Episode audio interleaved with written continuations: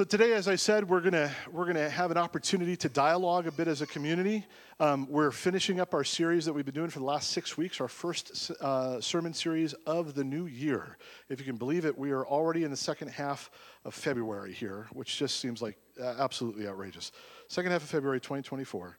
Um, and uh, we decided to do our first series on a passage out of Matthew um, that talks about the narrow way that Jesus calls us to and the wide path that leads to destruction. The wide path to destruction, it's an easy one to fall onto, it's the easier path to walk on, and the narrow way, which implies a more difficult path. But that's the path that leads to life.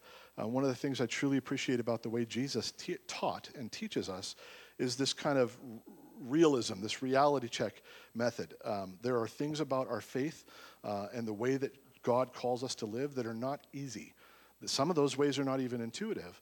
And Jesus is very gentle with us in calling those moments out rather than kind of giving us a false expectation that the moment you believe it all just gets easy from that point on. And so this is one of his teachings uh, on that topic.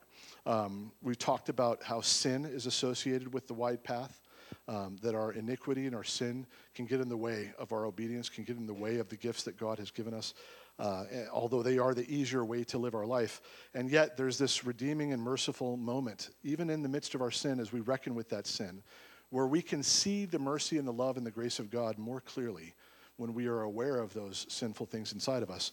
Uh, we talked about the prodigal son uh, and how he better understood the Father's heart and the Father's love for him because he went away, because he blew it all and, and spent all his money and had to come back begging to just be a servant in the Father's house, for him to then be embraced and loved, to have a ring put on his finger and sandals on his feet. He better understood from that moment forward how deep the Father's love ran for him.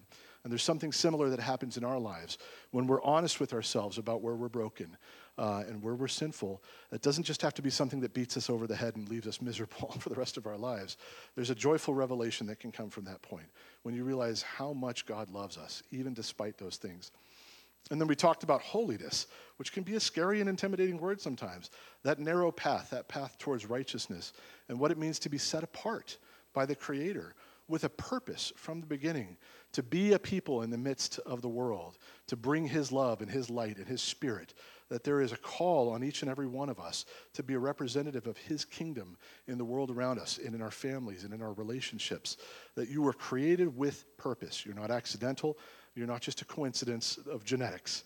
There is a purpose created for every one of us, and that holiness, that being set apart, is a part of that narrow path that He calls us to embody.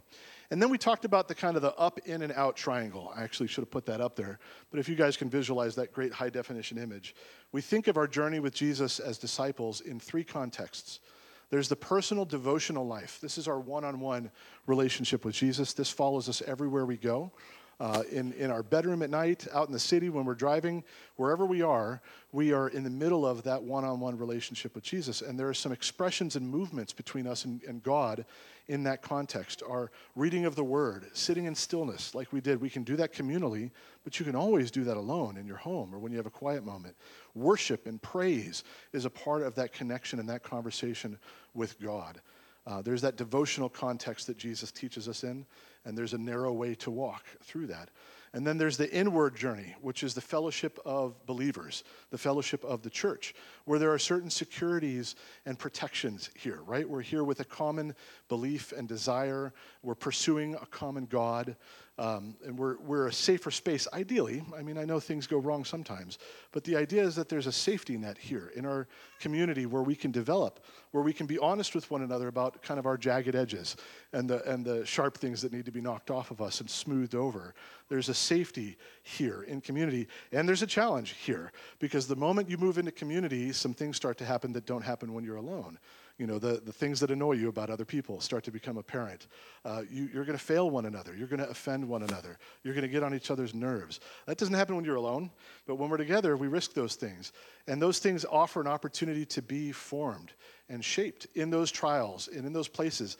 You don't have to show someone grace until you're with someone who, who calls that out of you. When you're alone, you don't have to show anybody grace.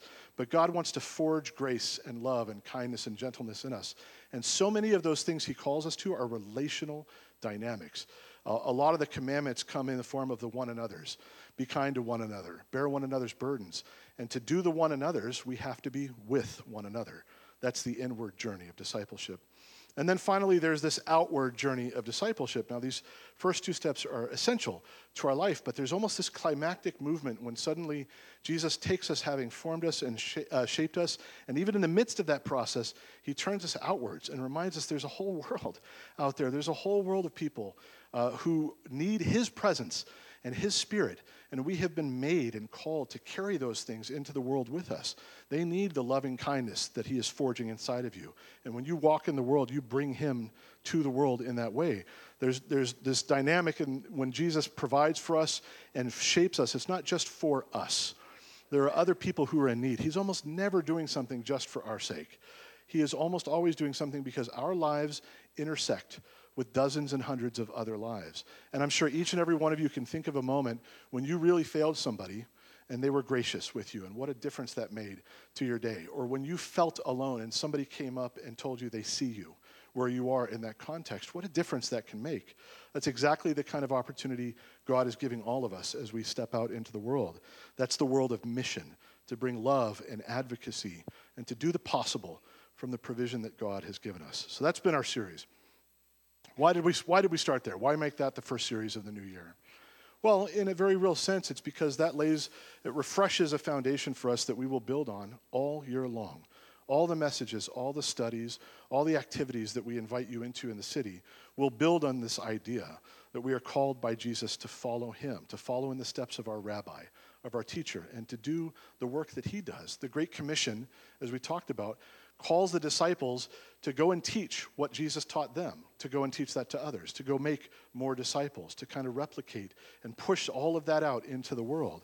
And so as we follow him, we can expect to be doing the things he did to love the unlovable, to see the unseen, to have mercy on those who don't deserve it, to pour out generously from our provision, whether or not anybody thinks a person deserves it from us, to just be generous, to forgive those who have wronged us, even if they don't deserve, in our opinion, that forgiveness. And to remember that before we did any of this, Jesus did it for us first. So it seemed good to lay that foundation for us here at the beginning of the brand new year and then build on that from this point forward. Yesterday, or yesterday, wow, last Sunday, uh, at the end of the service, I brought up uh, dear brother Joe to talk to us uh, about a specific um, example of doing the possible in the city. Uh, and we're going to bring Joe back up to answer some questions. This is an opportunity here to have some talk back. Uh, if there is anything over the last six weeks that was confusing or that you want to hear a little bit more about, um, if you'd like to hear some real world examples of some of this stuff, it's really easy to get academic about some of this stuff where it's just ideology, but where does it plug into what's really happening in my midst? Um, if you have any questions at all about the last six weeks, uh, we'd love to have the opportunity to answer those and dialogue about those as a community. So we're going to call up Joe, uh, dear brother, and Erica Tuggle, uh, one of our teenage ministers, uh, teenager ministers here, uh, to come forward and offer some varying perspectives um, from their experiences as well. I think, yes, indeed. And there is a phone number up there uh, for you to text um, I've brought some of my own questions because I'd love to hear some stories uh, from these two as well.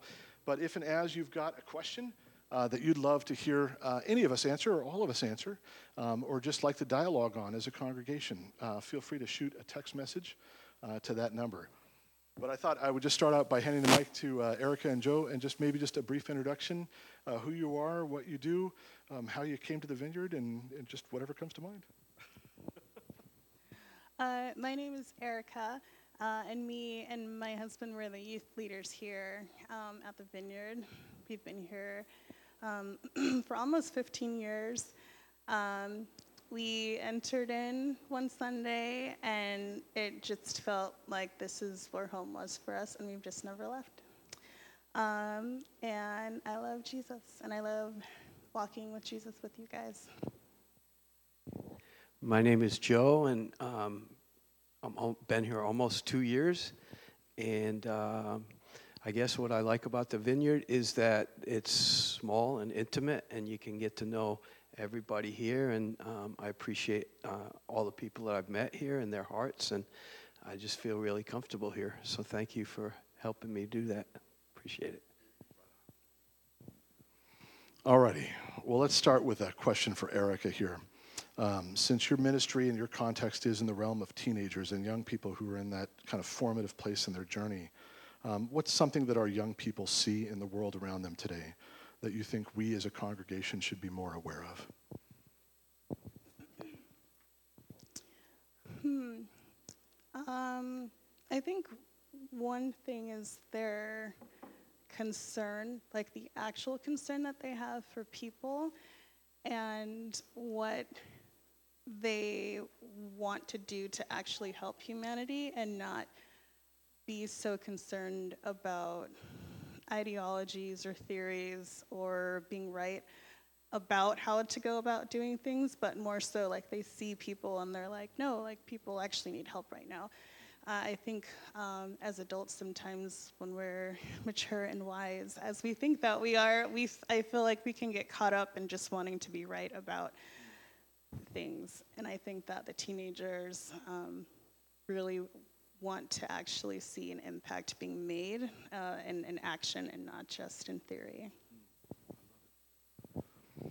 It's a very important point. I appreciate that perspective. Joe, uh, you've come to know and serve many in our city, who uh, some who don't have homes, or others that are struggling with very real poverty conditions and need, the likes of which many of us may never have experienced in our own life.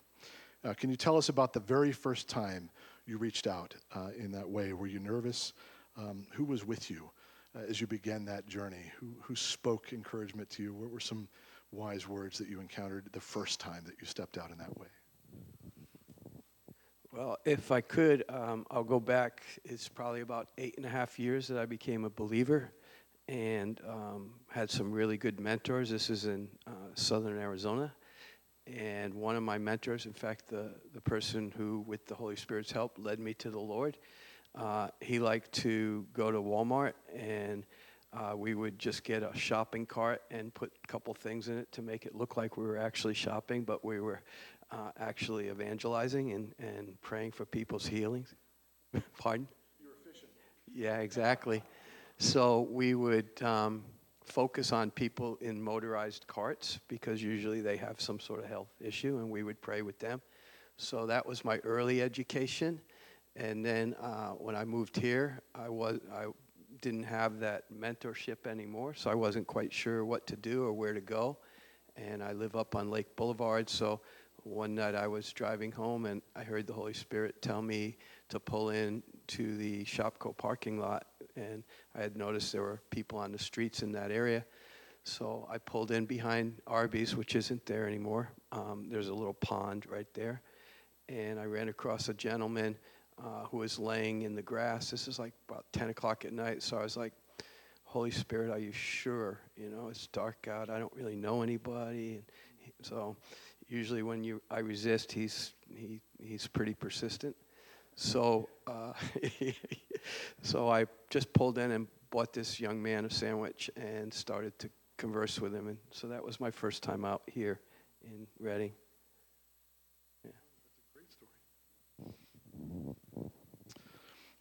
So I'll take one here that asks a question in a direction that I think is remarkable and unique.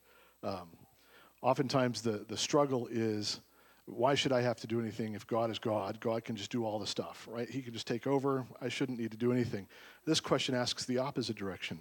Why should I pray to God for a change in my life when I'm the one who has to work and make the change happen? So that's like a question from extreme personal accountability. I, I need to make a change. Uh, why would I put that on God? Why would I ask God for that? Well, I think it's, it's a great question. Um, I, I, think as a starting point, I would say um, it has been the intention of God from the beginning, from the creation story itself.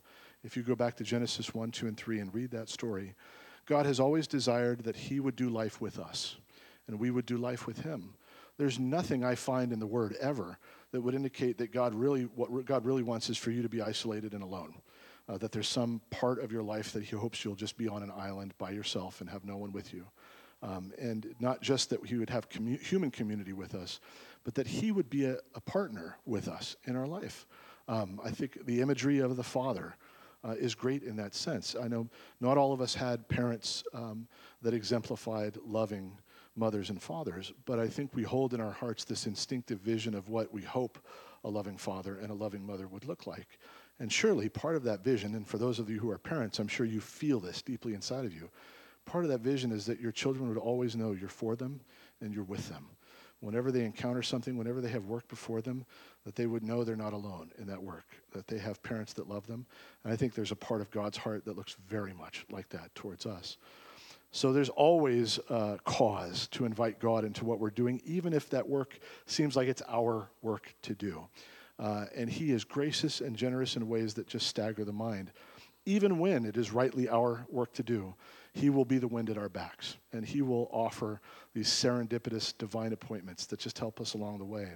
And oftentimes, those come in the form of relationships with other people uh, people who've been there before us, people who know what it's like to do that work because they've done it in their life.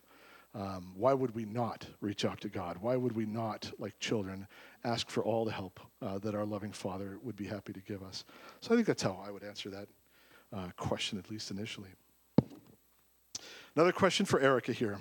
Uh, you dialogue with our, our, teenagers on a number of topics. Uh, I, it's been my observation that you and John uh, are very open to just letting a conversation go where kind of they want to go, what's on their heart, what's heavy to them, what's pressing. What are some of the most interesting um, questions that you've been asked by, by teenagers? Obviously, protecting their privacy, but just in general, what are some of the topics you get asked about? Um, one of the things that have left a mark on you uh, as, a, as a teacher as you've listened to our, our teenagers ask questions in their journey of formation and, and their journey of life?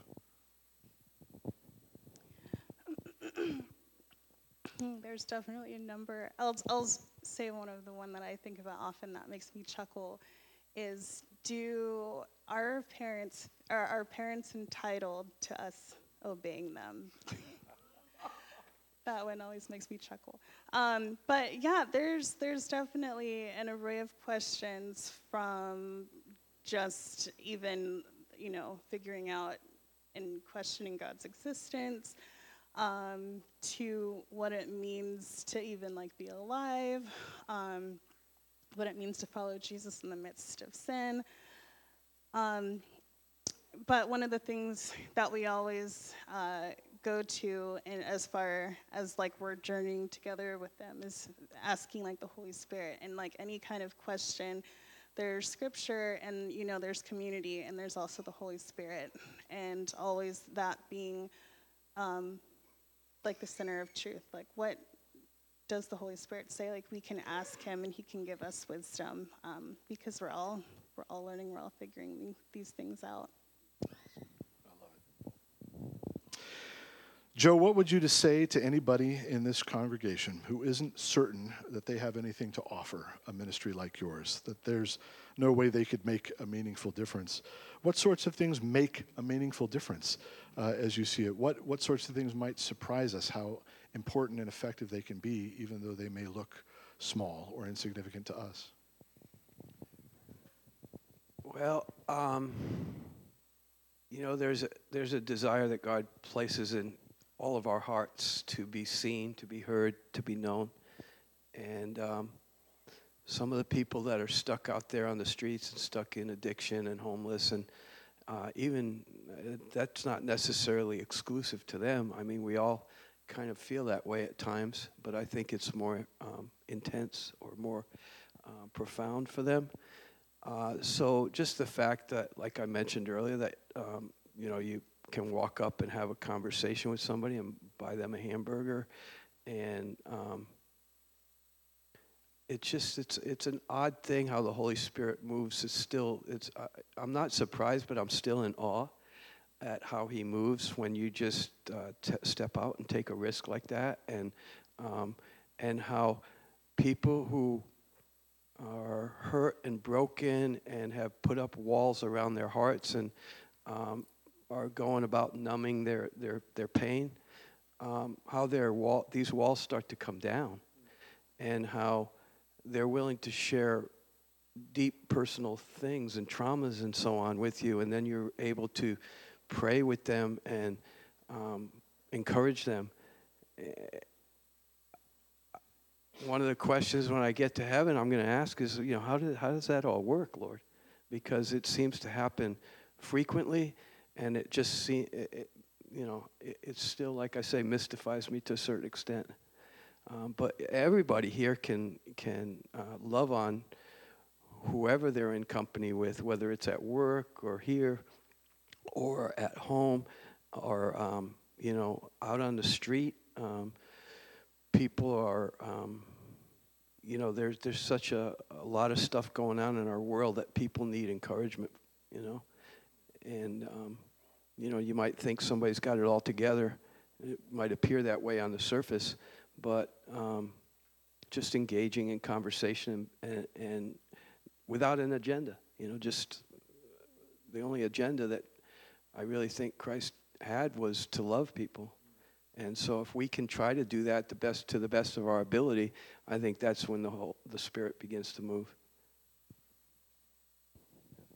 Um, I'm reminded as, you, as you're sharing, I, I, I need to not assume everybody in the room knows Joe. I know he was here with us last Sunday, but there are some new faces here. So Joe uh, and a number of other uh, people in our community um, participate in the Live, Laugh, Love Laundry uh, ministry we were talking about earlier in the announcements.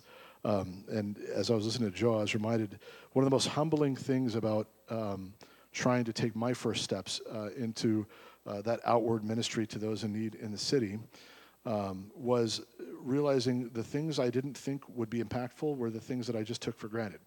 So why, why would anything I take for granted mean anything to anybody else? Um, Joe's uh, laundry ministry is a great example of that. Um, I'm guessing most of us, if not all of us, uh, before we came uh, to church today, we selected some clean clothes out of our closet full of clean clothes. Like this is something that we've had our whole entire life, and most of us have not, and God willing, won't ever know what it's like to not have that choice in front of them. What a, what a remarkable thing we take for granted that if I get my clothes dirty today, I can go home and throw them in the laundry machine.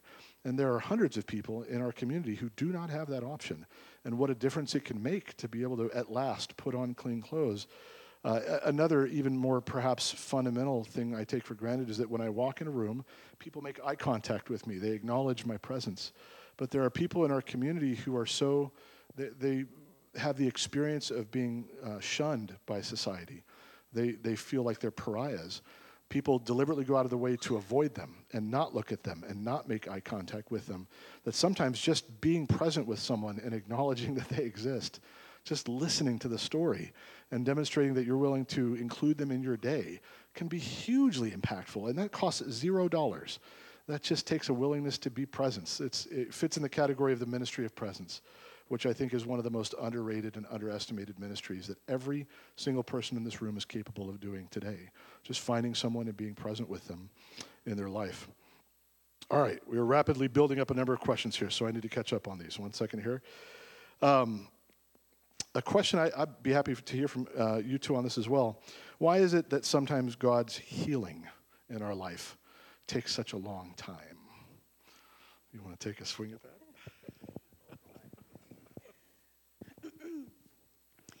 Um, I would say because we have a lifetime to walk with Jesus. Um, and just to reiterate what uh, Todd was saying earlier about uh, him wanting to partner with us, um, I think sometimes um, as we get healed of things, um, they tend to come back up because again, like we're we're walking through life, we have triggers. Um, but I do think that there is purpose in those things happening, um, especially when it comes to God putting people on our path to minister to through what we're healing through.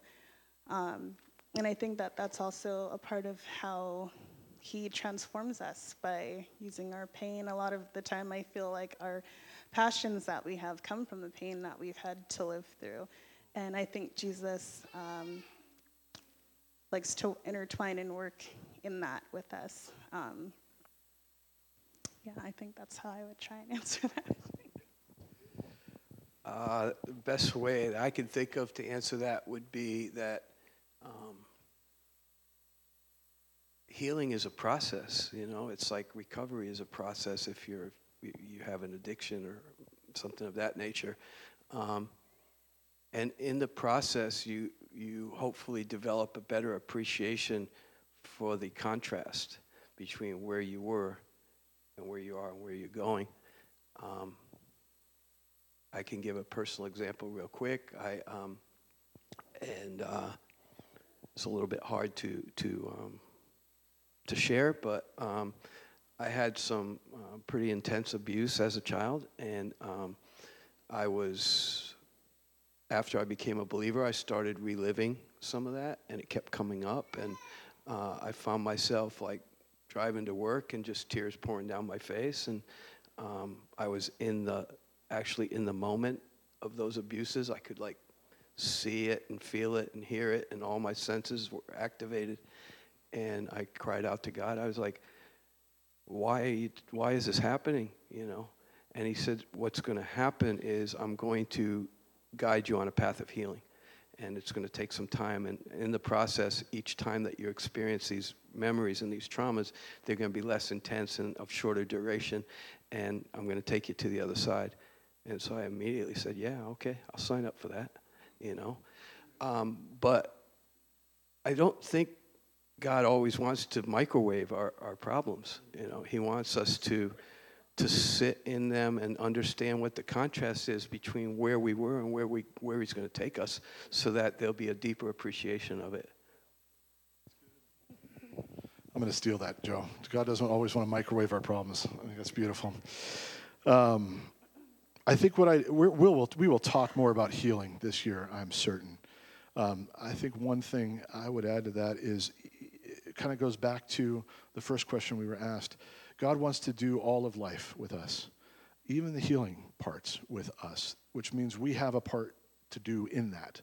Um, I'm, I'm, I, I can't remember the last time I saw, I don't think this exists in California anymore, but when I was growing up, every other gas station had a full service lane. Uh, some of you are old enough to remember what that was like. Yeah, and it was super cool. You, you, felt like you were a rich person. You'd pull in, and somebody would come to you, and they would fill up your gas tank, and they would clean your windows, and they would check your fluids, and it was just like this amazing, like white glove service. Um, I think sometimes we, we can conceive of the healing that God does as a full service lane.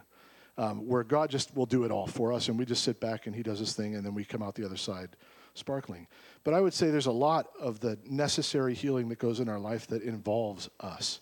That even the healing is a journey that we walk out with God. And God is very merciful and patient with us. And, and even though He desires more than any of us that we would be whole and well, He knows when and how to do this with us. If, if a, a particular healing journey is 100 steps, he knows exactly when each of those steps need to happen. And sometimes we're not ready for some of those steps, and He's gentle with us in that. Some of those steps involve other people. And so those other people need to be ready and in a position for God to work on us together relationally. I, I, I think we can, can try to oversimplify what healing must look like. Um, but, you know, the Lord is faithful and He's gentle with us, and it's not just that He knows what to do, but He knows exactly when to do it. Uh, and oftentimes, the harder part of faith is not believing that God can, but, but holding out for when He will. You know, when that will happen can be the harder leap of faith, I think, sometimes. Another question here that's a brilliant question. Um, uh, we have a lot of really good questions from our congregation. Is it wrong to be happy or content in God, even with all the things wrong in the world, and see, instead of being filled with a constant uh, sense of duty or wanting uh, or discontentedness? Man, that is such a that is such a good question. I think uh, on either side of that lies a pitfall. Right? Um, you can just be oblivious to the world, just filled with joy. Your stuff is your needs are being met, and so who cares about anything else? That's a problem. Uh, or on the other side, you can. Um, you can drop your joy and your hope in the Lord because somebody is suffering, and so therefore there can't be joy or hope in the world. Well, that's not what God's asking of us either. So, to answer the question, yes. Um, but uh, the answer to that question, I think, depends on our conception of the joy and the, and the happiness that God is calling us to. Uh, and I chose those two words because it's possible, I, I believe philosophically, it's possible to have joy in your life and yet be unhappy about certain things. That may seem like a contradiction, but there is a deep, like woven into our DNA place of joy that is able to persist even in difficult times. It's the joy that is not brittle, it doesn't shatter easily, it can endure the storm. It's a deep uh, thing. And that's what God, I think, is stirring within us and creating within us. And that's grounded not in our circumstance or anyone else's circumstances. That's grounded in the faithfulness of who God is. which never changes. That's good news. That foundation doesn't change. Uh, and so our joy in the Lord, our hope in the Lord never has to change.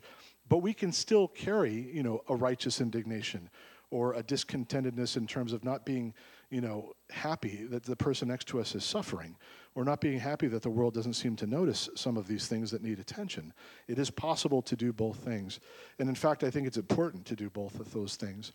Uh, otherwise, you become driven uh, by discontentedness and fear and anxiety, uh, and you lose that foundation altogether. You, you, it becomes impossible for you to have joy and peace unless everything is just perfectly arranged uh, around you, which is not, you know, the way God is calling us to live our life. So great, great, great question. Uh, probably for all times, but certainly um, for this time. Another question, um, and this may have to be our last one for today. Wow, it went by fast. Um, why is it so hard sometimes to actually do the outward part of our journey? The upward part may be intuitive, and the inward part may feel safe and, and somewhat simple by comparison. What makes it hard to just turn around and step into the world uh, and live it out in the midst of strangers? Uh, or live it out when our reputation is on the line, when we don't have all the safety nets that come in inward. Well, I'm probably halfway answering the question. But anyway, pretend I didn't say any of that. What makes that hard, Erica? Um, I think um, probably rejection to some extent. Um, not even so much rejection of Jesus, but even just rejection of ourselves. Uh, and then also probably just second guessing what we're supposed to be doing and feeling like we don't know where to start. Um, I think that we can overcomplicate how to do the outward part, but I also think it's very easy to overcomplicate it. Um, I like like Joe's um, his testimonies of like the things that he did, uh, and that it was just he just basically was being obedient to what he felt the Lord was doing, and it was just here is a burger and let's chat. And I think sometimes maybe we have these grandiose ideas of like, this is what it means to like work. We have to be Mother Teresa and we have to do all these things. But um, really, like you also said, we just can just start with being present. And uh, I think that, and I'm talking to myself too, because I always have my ideas of like, this is how I want it to look. Um, how does God want it to look? He literally, he walked around and he talked with people. Um, so I think it's just getting out of our head is what makes maybe it hard. Yeah, you know, for me, I attended a, a thing at Bethel a couple years ago. My co-leader is a big Erwin McManus fan, and I somehow got invited to uh, attend. And he talked about how our inner circle, it's really easy to like sit around a Christian living room with a nice warm fire and pat each other on the back and pray for each other and tell each other, um, you know, how good we're doing. And there, there's nothing absolutely wrong with that. That's great.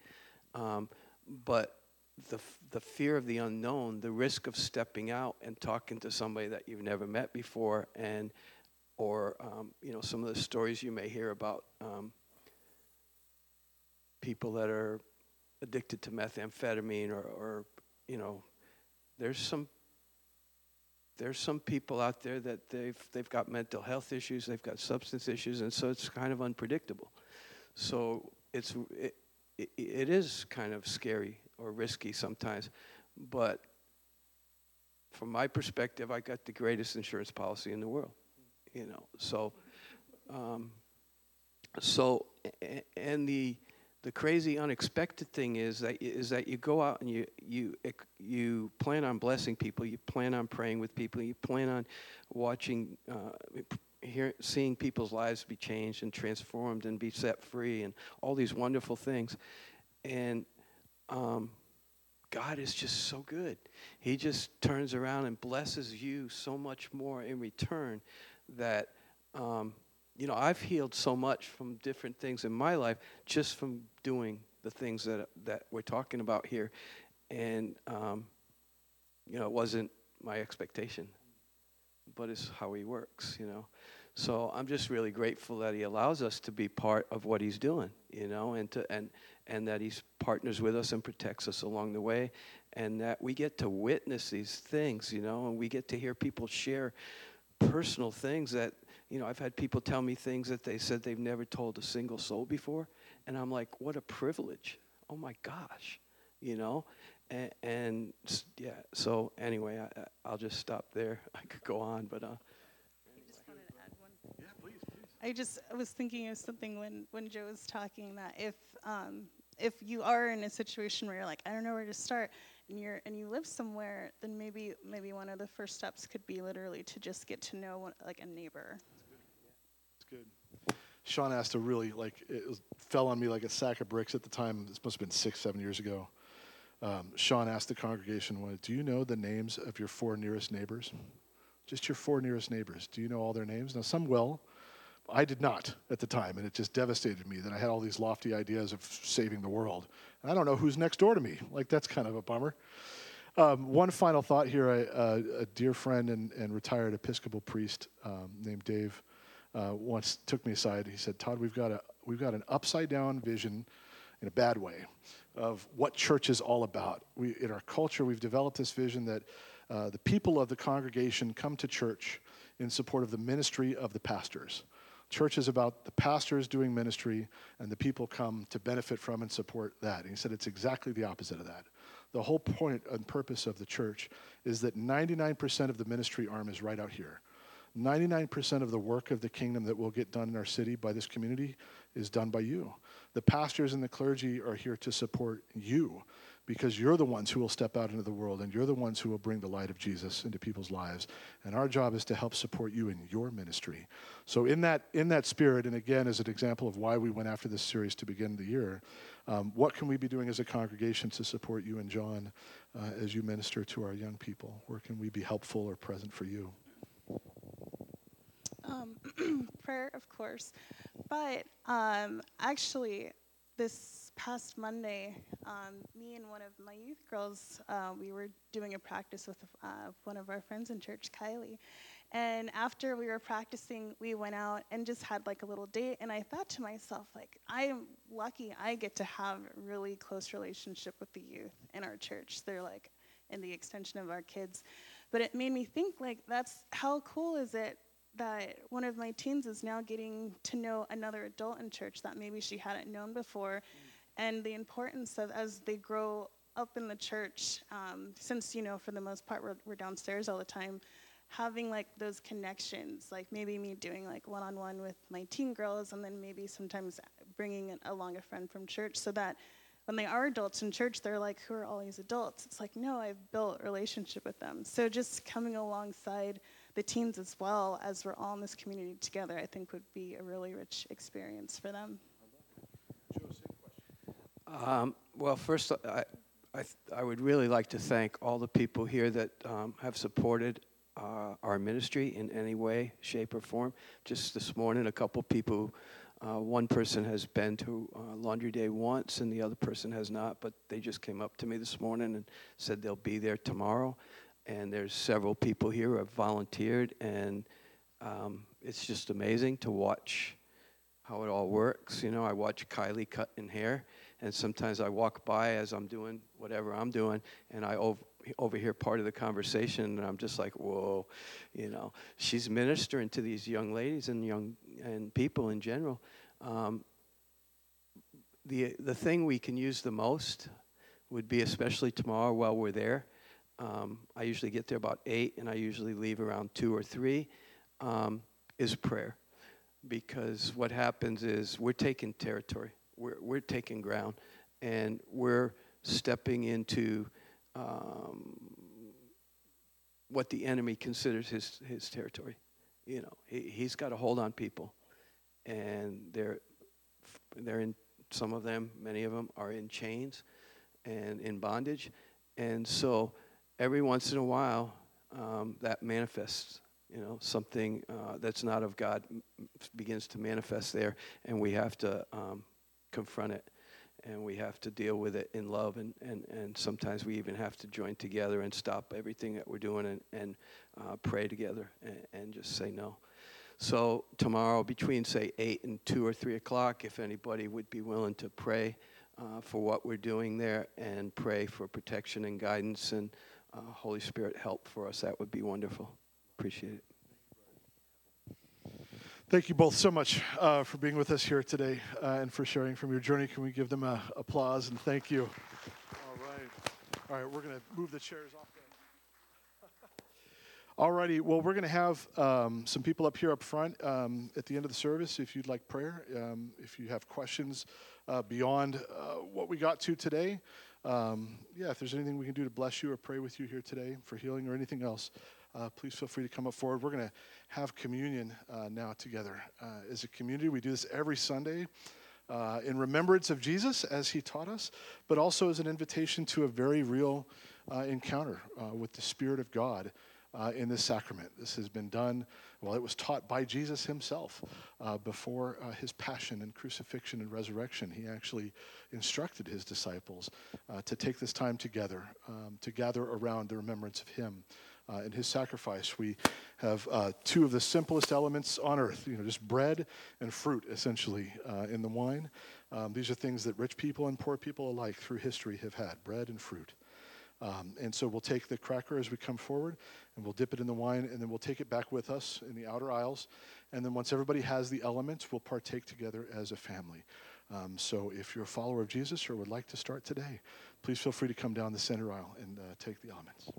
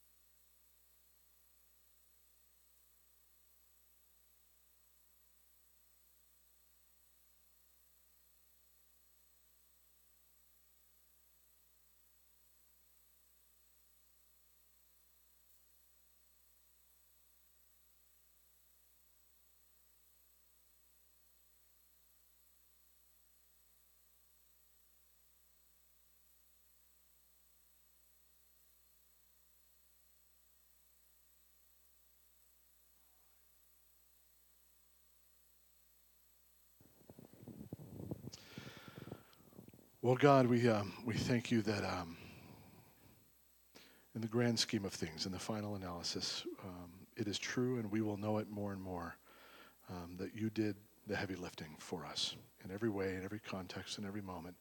You have taken the lion's share on your own shoulders. That the things you ask of us are so simple by comparison, and that even in those things that are possible for us, you are with us and eager to help us do those things that you have given to us. Thank you for those things that only you could have done. Thank you for the sacrifice of your Son for our sake and his resurrection, and that he snatched death out of the jaws of the enemy for our sake, God, that he uh, stood in our place and who took all our sins on himself, Lord. Um, we thank you for that. Help us to better understand these things and to see the magnitude of your love through them in our lives. In Jesus' name we pray. Amen.